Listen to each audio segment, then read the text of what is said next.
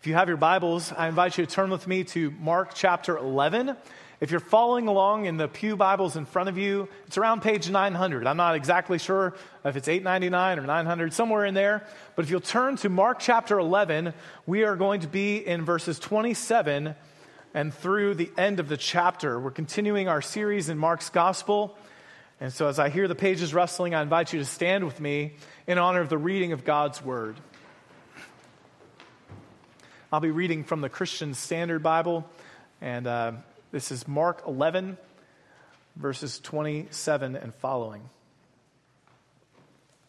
They came again to Jerusalem. As he was walking in the temple, the chief priests, the scribes, and the elders came and asked him, By what authority are you doing these things? Who gave you this authority to do these things? And Jesus said to them, I will ask you one question. Then answer me, and I will tell you by what authority I do these things. Was John's baptism from heaven or of human origin? Answer me. They discussed it among themselves.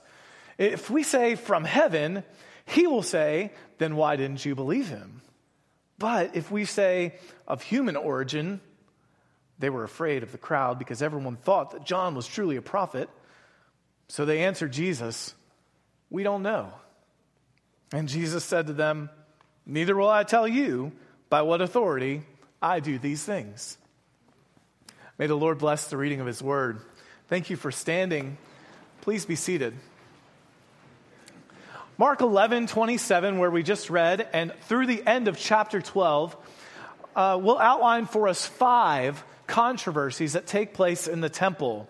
And they parallel some earlier controversies that had taken place in Galilee. So it's a parallel to the five controversies in Mark chapter 2 through chapter 3 and verse 6.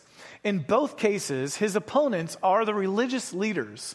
I'm really kind of looking forward to preaching these because the wisdom of our Lord is on full display in each of these controversies. Every time the religious leaders think they've they've got the perfect trap, the gotcha question that he could no way evade. Jesus demonstrates his perfect wisdom.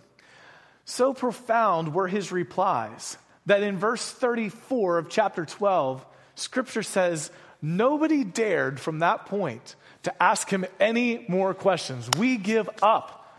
We can't trip him up. He was so wise. But today, as we consider this first controversy, we see that it's all over his authority. It's a controversy about his authority. You see, the authority of Jesus was a matter of concern for the authorities of Jerusalem. Consider with me for a moment the boldness of Jesus. He had just upended things in the temple the day before. It would have been a complete humiliation, a repudiation of the authorities, the religious authorities in Jerusalem, the way they had been operating and doing their religious performances. Frankly, they were incredulous that Jesus would do the kind of drastic things that he had done, overturning tables, reorienting the focus of the temple back to its proper orientation. My house, he says, will be called a house of prayer. Verse 18 tells us in this chapter that the chief priests and the scribes were seeking from that point a way to destroy him. They couldn't stand him any longer. This is not just a little bit of concern. This was a catastrophe for their religious authority. And so, suffice to say, Jesus had not made any friends on Monday of the Passion Week. And what does Jesus do on Tuesday? He waltzes right back into Jerusalem, right past the good old barren fig tree. Okay, remember our orientation here? He walks into the temple and he continues his ministry. He's not afraid in the slightest. Walks right in, and then what happens when he comes in? Here comes the official delegation, and they don't look very happy. You see the, the, the list here in verse uh, 27? It says the chief priests and the scribes and the elders are all coming over to him. But of course, this is not a surprise. Jesus, in fact, predicted that this very posse of people would come and confront him. Mark 8 and verse 31. Jesus began to teach his disciples that it was necessary for the Son of Man to suffer many things and be rejected by, here they are, the elders, chief priests, and the scribes, and be killed and rise after three days. This was not a surprise to Jesus, but here comes the quasi delegation of authorities of Jerusalem, and they essentially ask Jesus, Who do you think you are? What do you think you're doing? Who, gives you the right to come in here and do the kinds of things you've done? They ask him in verse 28 By what authority are you doing these things? Who gave you authority to do these things? And by these things, I think they primarily mean upending the temple. I think that's what's first in view. This disruptive display of outrage, they perceive his behavior as unacceptable. These things. But the cleansing of the temple is not the only source. The only time the source of Jesus' authority was in view. In fact, these very, uh, this very group of people had confronted him on his authority throughout the gospel. So we see, secondly, the authority of Jesus was a consistent theme of his ministry. This, these things was primarily the temple, but the these things has, I think, also a broader scope because they've been questioning Jesus' authority all along.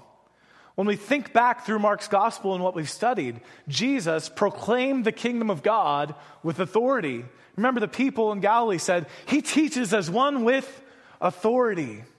And like God, Jesus forgave sins. You remember what the religious leaders wanted to know when Jesus said, So, so are your are sins forgiven? They said, Only God can do that. Jesus has the authority to forgive sins. Jesus had authority over the wind and the waves. Do you remember when Jesus said, Peace, be still? And he spoke authoritatively over nature. Jesus, in fact, had risen the dead. In John's Gospel, in chapter 11, we have the record of raising Lazarus from the dead. And Jesus has authority over death and the grave. Jesus had refuted the claim that what he was doing was being done under false pretenses, that Satan was, in fact, his place of power, that Beelzebub was the one entrusting him to cast out demons. And Jesus says, That's crazy. You know, you don't infight in your house, Satan doesn't cast out demons.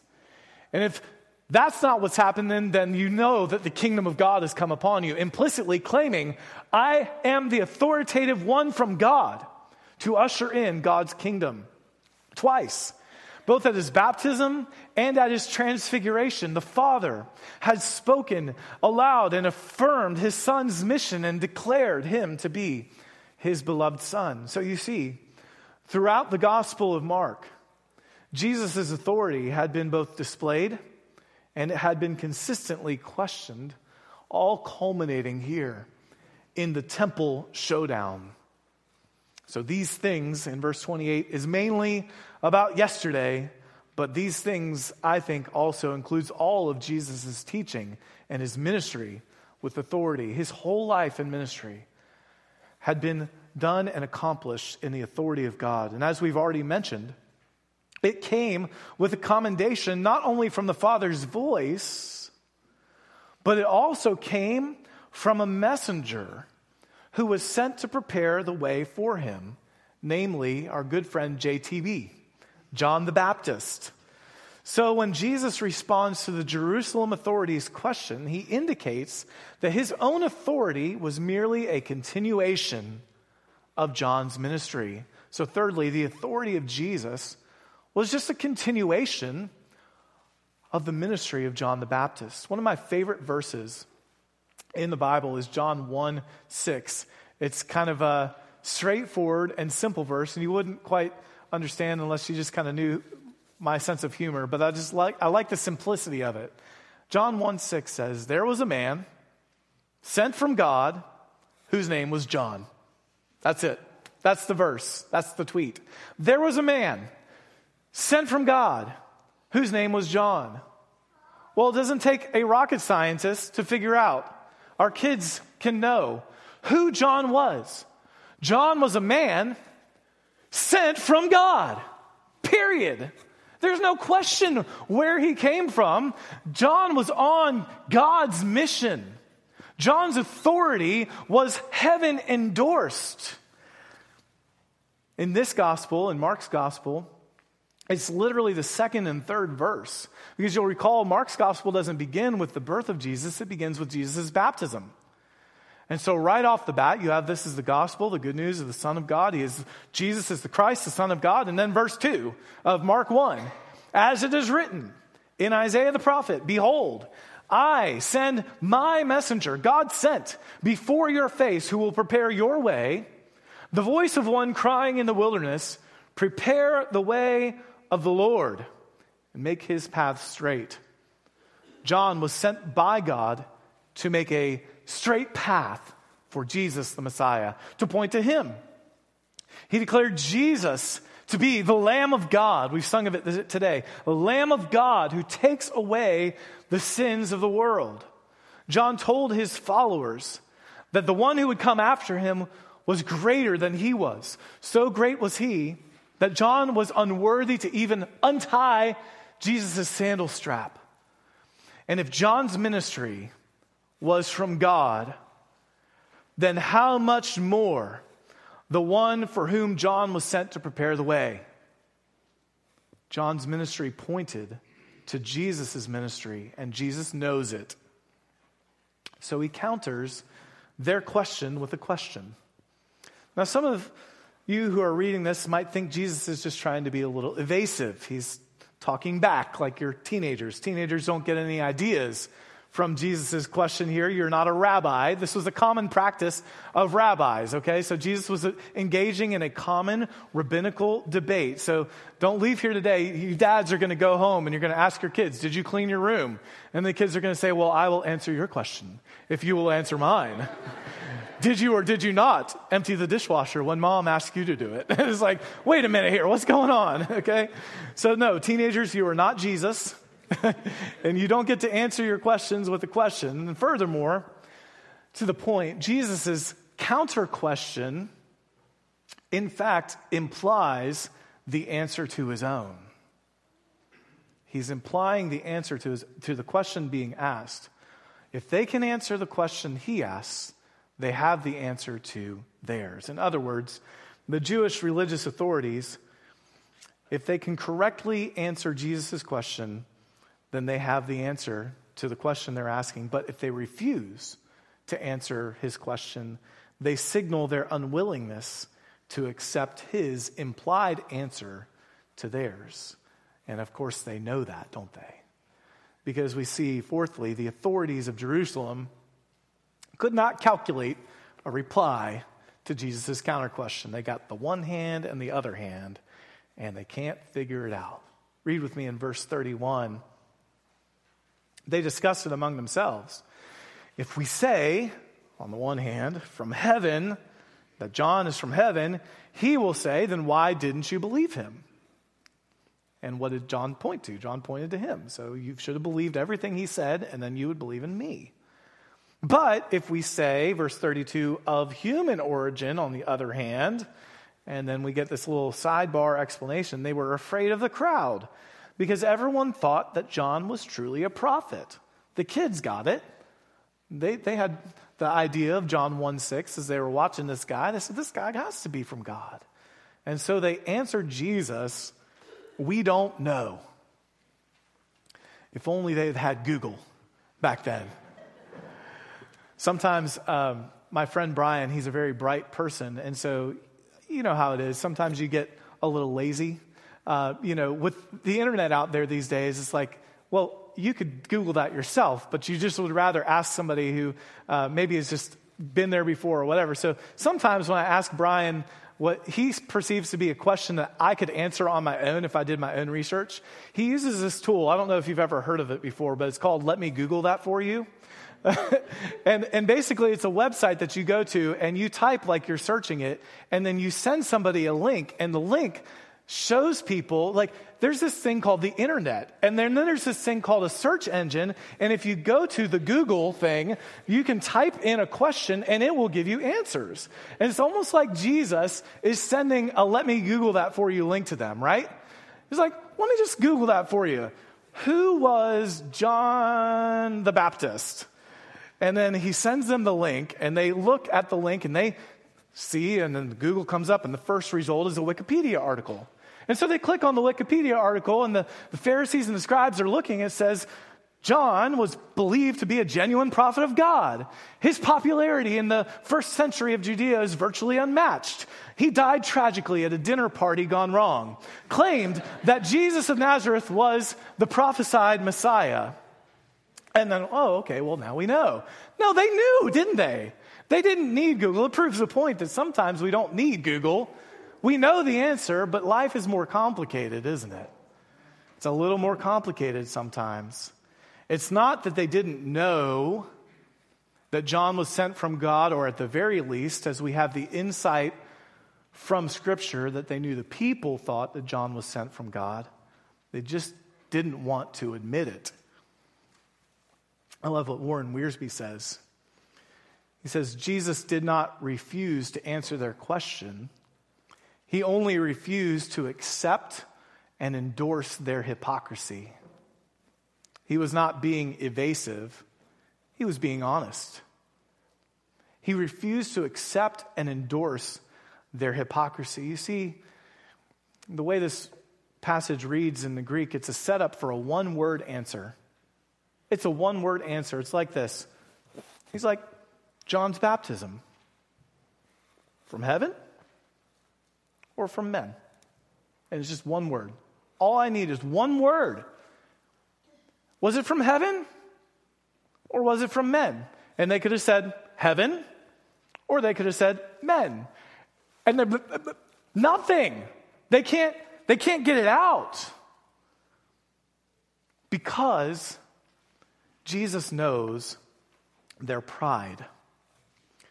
They couldn't bring themselves to admit John's origin. This, of course, was a devastating embarrassment to them in an honor culture like this, in a public scene, in the temple, here are the so called religious authorities that don't have enough discernment to know that John the Baptist, of all people, is a God sent man.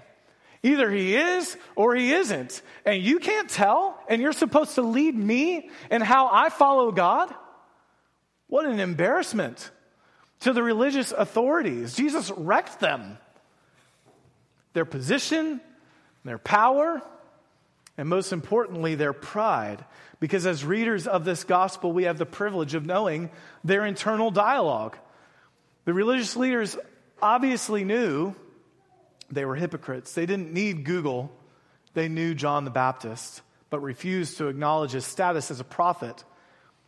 And only one thing explains that, and that's their pride and their self interest is outweighing their submission to God's will. They would refuse to accept that John was from God and that Jesus was a genuine uh, God sent man because of what it would mean to their position and their power and the way they were used to operating things. And you see, that's where this gospel goes from a nice stroll through Mark's account to a two edged sword.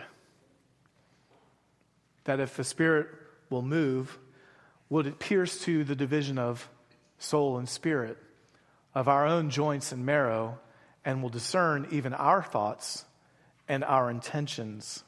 Because, friends, isn't it true that ultimately the authority of Jesus is in conflict with our own sinful nature?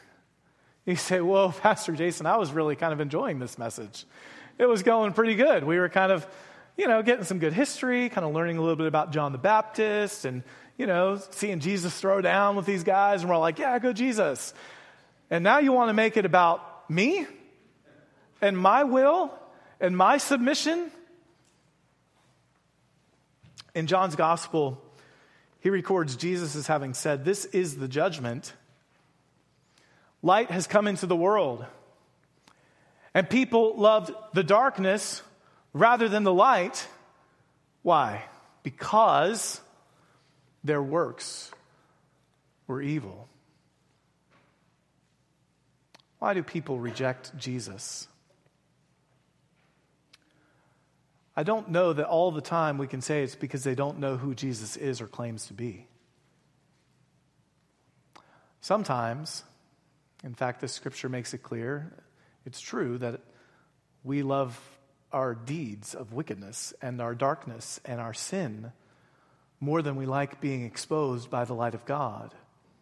We would like to carry on in our own little temple of our hearts, changing money and carrying about with prayerlessness and a lack of focus on what God would prioritize in our hearts and lives.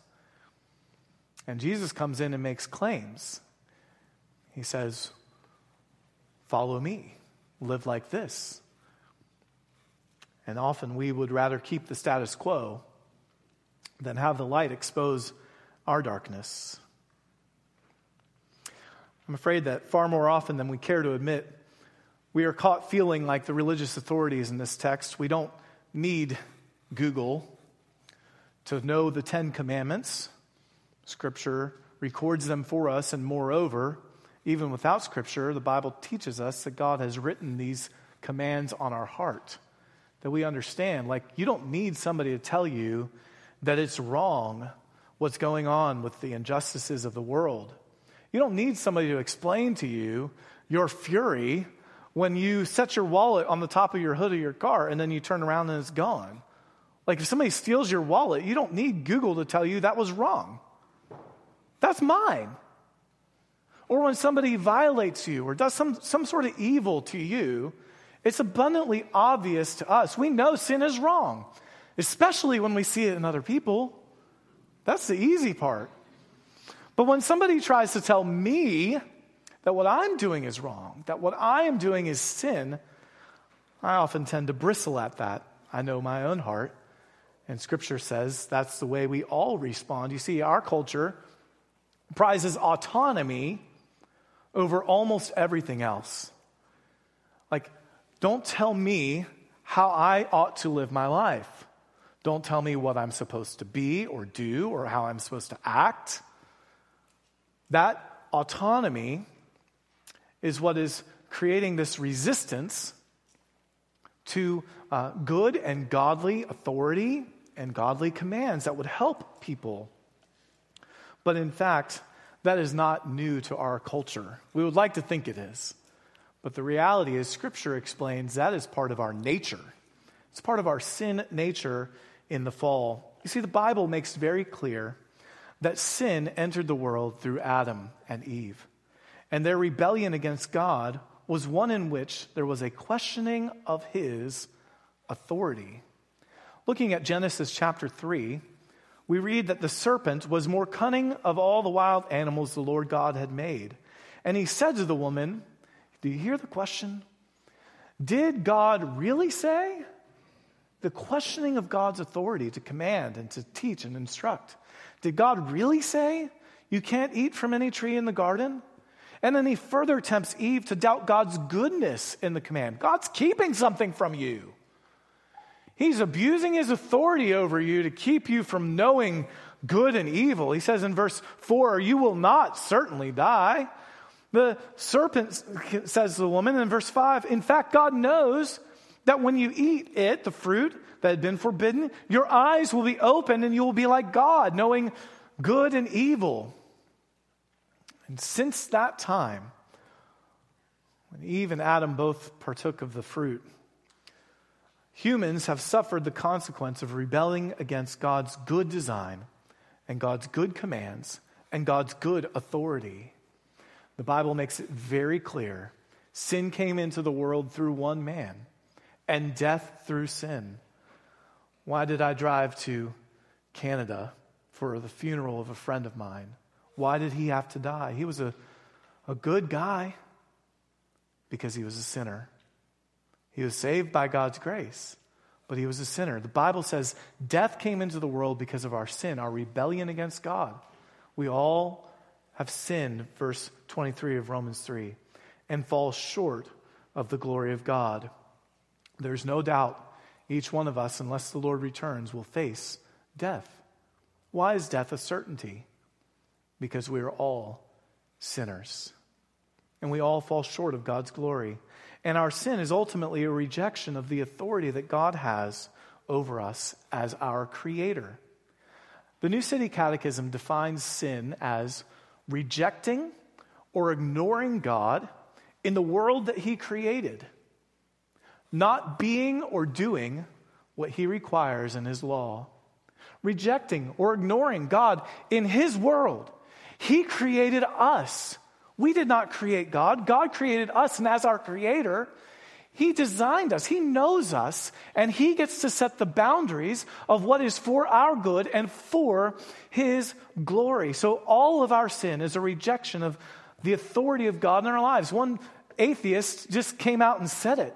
He said that part of what drove him to atheism was a desire for emotional liberation in the area of his sex life. I don't want God to tell me what I can and can't do. And so I reject it. I ignore it. Romans 1 says we suppress it.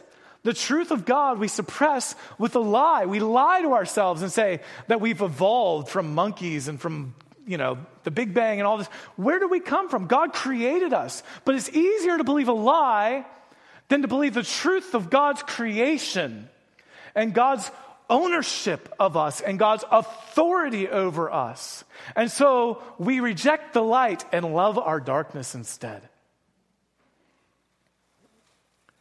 At its fundamental level, we need to recognize our sin is a rejection of God's authority. You see, friends, it's easy to look at the religious authorities in this text and think, wow, man, they were pretty foolish. I mean, they missed it. There was Jesus standing right there in front of them. He was a man attested by God. He had done signs and wonders. He had literally just raised somebody from the dead a couple days ago, and they missed it. But sin blinds us. That's what sin does. It deadens our abilities to see God for who He is and to recognize His authority in our lives. So, for many of you, like the religious authorities, you know who Jesus is. You don't need me to Google that for you. You don't need me to explain it to you. You've heard the gospel and the good news before that Jesus is who he claims to be. But you're asking, like the scribes and the priests and elders, Jesus, who are you to tell me what to do? Who are you to tell me what to do? Because you don't want to submit to his authority and his way of life and his rules and ways. And to that, I simply invite you to consider this. Could you be missing out on the greatest blessing of having a good authority in your life?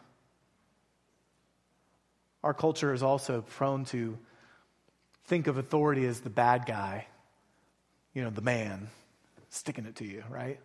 All authority, we try and spurn it because we don't think there is such thing as a good authority. But Jesus, I'm here to tell you, is the kind of authority that you can trust 100%. Many of you didn't have a good authority figure in your lives. But Jesus is the kind of authority you can trust. See, the Bible paints a very different picture of what real authority looks like. Jesus' authority is not the kind of authority that, as he explains to his disciples, is like the Gentiles that lord it over people, kind of squash you, you know, like submit, you know. Jesus took off uh, his outer garments and took the towel of a servant. And as we've read in this gospel, he served. He led the example by serving us, and He served us in our greatest need when He died for our sins. The Bible teaches us that His commandments are not burdensome. His authority over us, as He gives commands, they're not there to burden us. The Bible says His yoke is easy and His burden is light.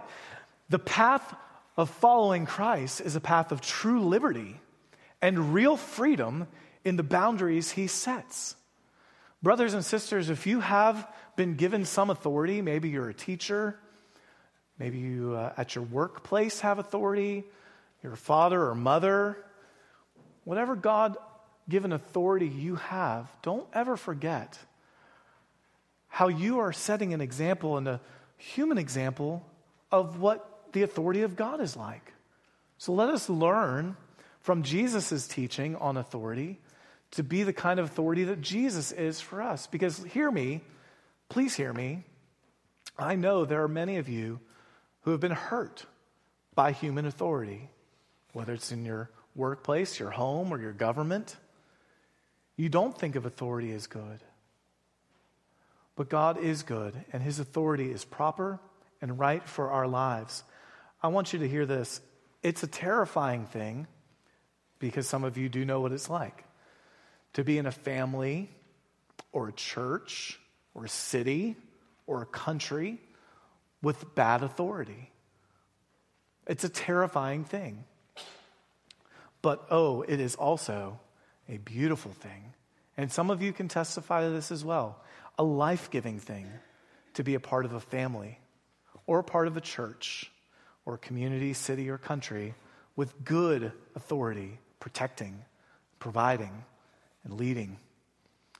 So I invite you, submit your will to His today. Rest in His authority and find peace. Because as we close, I want you to consider, if you're a Christian, that the authority of Jesus is actually a concrete reality that undergirds the Great Commission. The authority of Jesus, if we're going to teach about authority kind of from a broader perspective now, let's think about the fact that Jesus' authority is a concrete reality that undergirds the Great Commission. You may recall Jesus told his disciples about his own life. Let's think about this. No one takes it from me, but I lay it down of my own accord. I have authority to lay it down. There it is. I have authority to take it up again. This charge I have received from my Father. So Jesus not only proclaimed the kingdom of God with authority, he not only forgave sins in authority, he not only commanded nature with authority and cast out demons with authority, raised the dead with authority, cleansed the temple with authority, but Jesus died in the authority the Father gave him, and he rose in the authority that the Father gave him. So much authority has he that he has declared before he ascended into heaven all authority in heaven and on earth has been given to me. That's a claim. all authority in heaven and on earth has been given to me. There is nobody higher. The buck stops there, so to speak. There is nobody greater. He is seated, scripture teaches us, on a throne right now. You were on your throne, you are on the throne. We sang it today. Scripture tells us there, on his throne, he is waiting, directing the affairs of this world. Hear me. Nothing outside of his control, even today. It's hard to believe. It's true. Defect, uh, directing the affairs of man in such a way that Scripture says he is putting all of his enemies under his feet. These world order affairs are taking place at the direction of King Jesus. All authority in heaven and on earth is given to me, and I don't understand how or why, but I do believe that he is in control. All authority is his, and he rules and he reigns, and then he will return with authority. Bible says he will judge us with authority.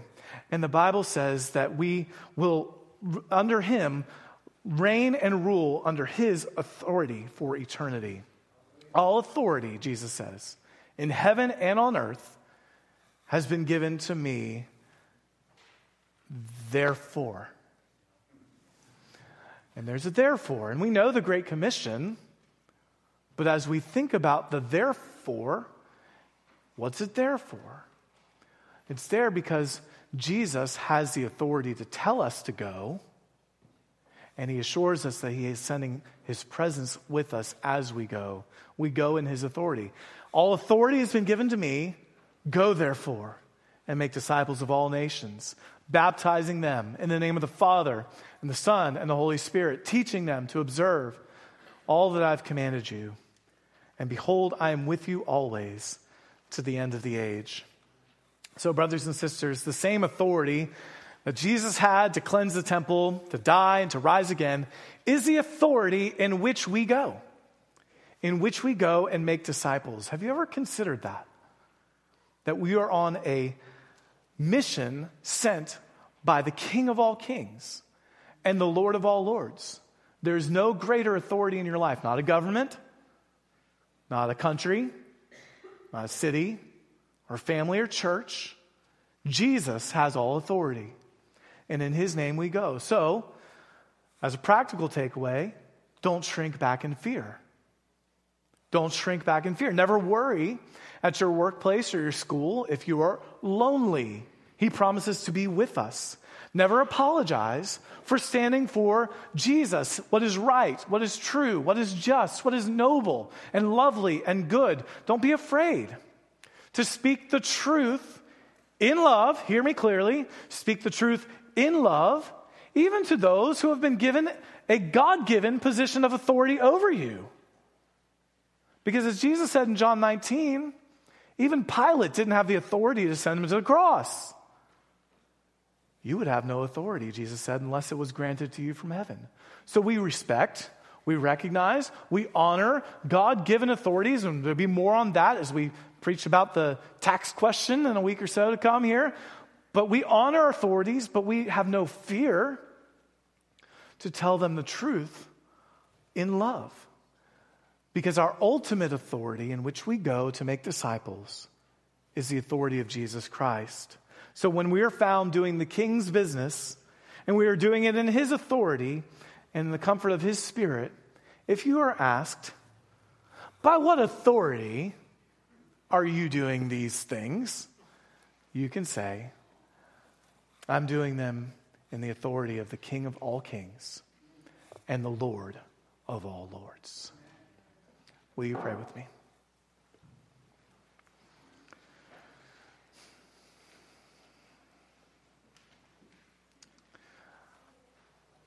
Father, we confess that as